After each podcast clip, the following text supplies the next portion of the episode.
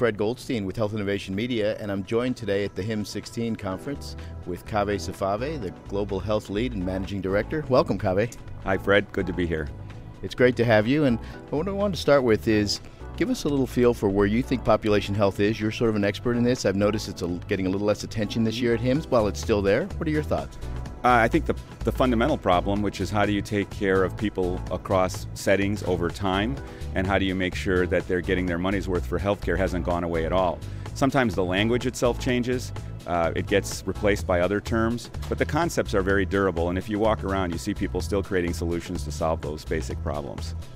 Right, and I've seen, in looking at the solutions, it looks like they're still building upon this basic model of get some data, mash it up, assess the people, and then go ahead and do some sort of intervention, set up these care management programs. Have you seen anything new or unique or any other ideas in that area? There are a couple of things that you're seeing now. One of them is a recognition that you actually have to engage the patient as part of this, and so the term patient engagement is being used a lot. There are lots of solutions and technology that use that language, and that I think of that as part of the population health continuum. The other thing that's going on is an interest in virtual healthcare and all of these technologies that allow you to think of different ways to take care of a patient besides a doctor and a patient being in a room at the exact same time. Technology that substitutes for the doctor, technology that allows the doctor and the patient to not have to be in the room at the same time, not just the distance. Social platforms, and there's little innovations going on in virtual health that are also part of that concept of how do you take care of a whole population. Those are some really durable ones, and Accenture is very interested in digital health, digital technology and its intersection with healthcare. So these are areas that we spend a lot of time thinking about. Right, and if you think about it, you know, everyone's always talked about telemedicine, great idea, these different kinds of concepts really meet the patient where they're at, and now we're finally seeing some payment mechanisms, so that's sort of the driver that's allowing these to blossom a bit more than we've seen the past years? Well, part of it. The historical model was that anything new had to be paid for on a per-use basis, but if you look at the economic models people are using for virtual healthcare, in some cases they're built on the assumption that we're going to get paid the same way we used to, we're just going to figure out how to do this for less and create an economic opportunity that way. In some cases, health systems make the investment and they think about return in terms of loyalty of patients in the community to the system, or their ability to reach patients without having to build physical assets. So it's more than just a fee-for-service question. That was, I think, how we thought about telehealth half a decade ago, but now it's really becoming much more of the fiber of how do we deliver care. Yeah, and particularly as we move to bundles or value-based, where you can then clearly see that this is a more cost-effective means to do it, so within the bundle you're going to do better. Right, if you're paid a budget, and then it doesn't really matter what each piece is, it really matters whether or not you meet the budget. So this whole consumer perspective of putting in services like that, you've just released a new study here at the conference. Tell us a little about the study. Annually we do a survey of patient attitudes and physician attitudes, and we've been interested in electronic health records, and one of the questions that we've been looking at over the last few years is this idea of how patients want to see their own information and participate in their own health records. And we specifically tested on one question, and we found a really interesting answer, and we wrote about it at HIMSS this year. The question we asked was, from a patient perspective, if you want to see your record, do you think you should see some of the information or all of the information? In fact, the question, exactly what the doctor sees. And it turns out that 77% of patients think that they should be able to see exactly what the doctor sees. We then ran a parallel doctor study. Okay. And only 17% of doctors think that patients should see exactly what the doctor is seeing.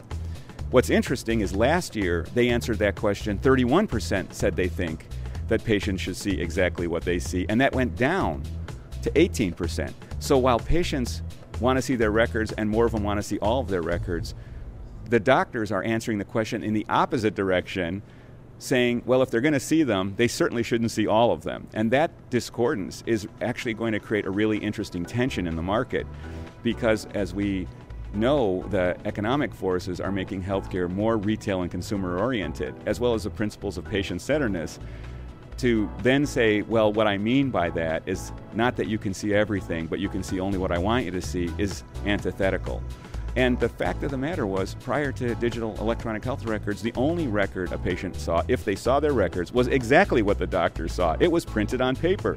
This artificial electronic summary never existed before. So we've introduced this concept and suddenly decided that that's what we mean by see a record. Wow, so, I mean, it's interesting because we do have this huge now blossoming movement to put the consumer at the center, give them their own control, let them access their own way, bring your own device, telemedicine, do your stuff at home, yet at the same time the system is trying to move in the other direction. So how would that impact potentially providers of this service, et cetera? Well, first of all, I would say I don't think we can generalize the doctor response to the system. It tells us a little bit about the doctors, and these are individual doctors, right? We're not asking them in the context of running a health system. We're asking individual doctors. It tells us that individual doctors themselves are feeling put upon, and we know there's other literature about physician burnout and grieving and all those sorts of things, and it potentially might represent the fact that while the marketplace is moving in one direction, we have to deal with a set of stakeholders who are reticent about this whole thing, but they're the critical participants. So as a health system or a government wants to create a more patient-centered environment, one of the key participants, the doctors, are dragging their feet. And that's going to take a set of conversations and actions and policies and incentives in order to overcome that.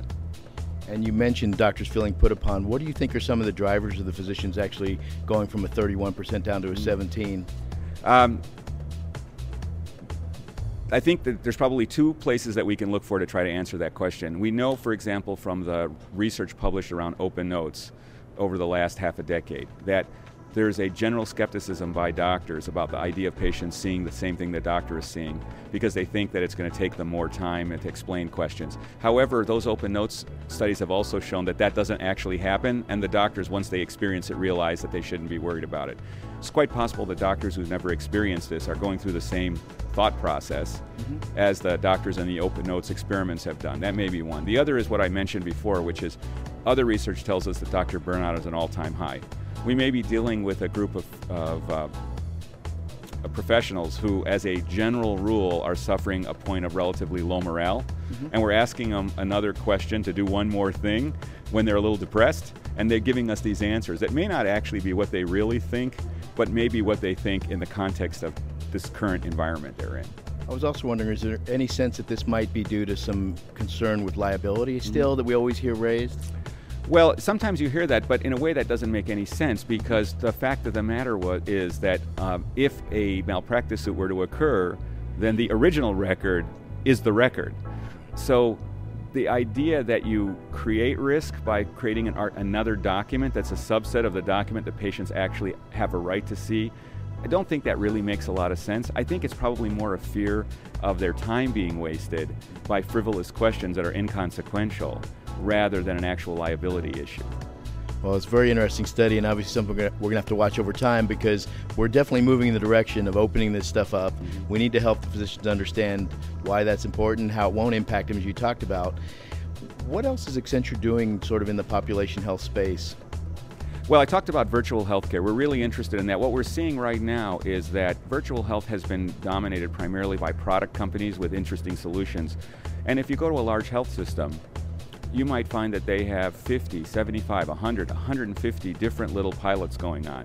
But they never had a strategy. They never had a strategy that says, how do we combine the traditional physical delivery with a virtual delivery? And it's not an either or, it's a both. Other industries have experienced this. So now they're starting to come back as a system, and they're saying, wait, let's come up with a system-wide strategy and then think about how we actually execute on that, rather than having individual doctors with specialties try little tiny things on their own. So that movement from being about little products to a system strategy is one that we see as being very interesting. The other is this concept of experience design. So we talked about consumer experience, or consumer engagement. Outside of healthcare, other industries have recognized that you start by actually thinking about the consumer experience and designing the experience. Healthcare hasn't really thought about consumer experience design, but we're now beginning to see that question being asked by some of the leading organizations. Accenture happens to have a very robust practice around consumer experience design, and they never had any healthcare customers. But now healthcare is asking to do the same thing, which is what exactly is the journey that a consumer goes through, and what would be an ideal journey for them? Once we know that, then let's figure out how to give it to them. So as Accenture brings this expertise to the healthcare system, are you in essence saying, well, we're looking at other industries, say like banking, where you sort of have your ATM, plus every once in a while you have to go in and see the banker, or even areas like, even I'm thinking of a Disney in terms of it, when you say consumer experience. Absolutely. Are those the kinds of things you're trying to put together and bring to these companies? Absolutely. I'll give you an example. The Disney Magic Band is actually a program that we help build with Disney, where when you are going to go to the park, you get the band, and the band serves as everything from opening the door locks to being able to pay to actually, it's a way for to let the characters know that you're nearby. So when a child identifies that they want to see Snow White before they go in, when they're in the vicinity of Snow White, Snow White knows that they're there, and Snow White will come and find them in the park, so that experience is specific to that child's expressed interest that was put in as something they wanted to do when they came to the park. That's what kids go to Disney for. Wow, I mean, I'm thinking about that now and applying it to healthcare and the individual, you know, whether going through a facility or going through their life trying to do these kinds of things. Fascinating. It is. It's amazing. And once you realize what's possible, the opportunities are limitless. So I think for us in healthcare, it's a great opportunity to really see what others have learned, take the best of it, recognizing that healthcare is still a very serious thing. And I always say that healthcare is interesting because we have to deal with two personalities or personas at the same time. The person in front of you is both a patient and a consumer.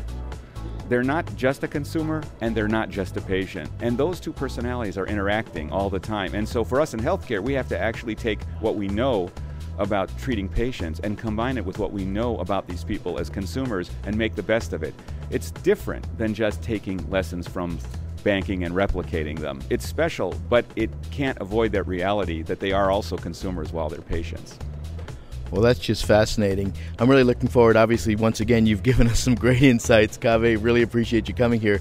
And I'd like to hear more about what you're bringing into the healthcare system from that whole consumer side, that Disney stuff, because I also thought about it fascinating, just not just from meeting their needs, but just think about going through a hospital and having the person notified they happen to be outside the door to get their MRI in versus somebody walking in. There are all kinds of efficiencies you could create out of that, I assume. Very good. Looking forward to it. Thanks, Fred. Great. Well, thank you. There you have it. Dr. Kaveh Safavi from Accenture.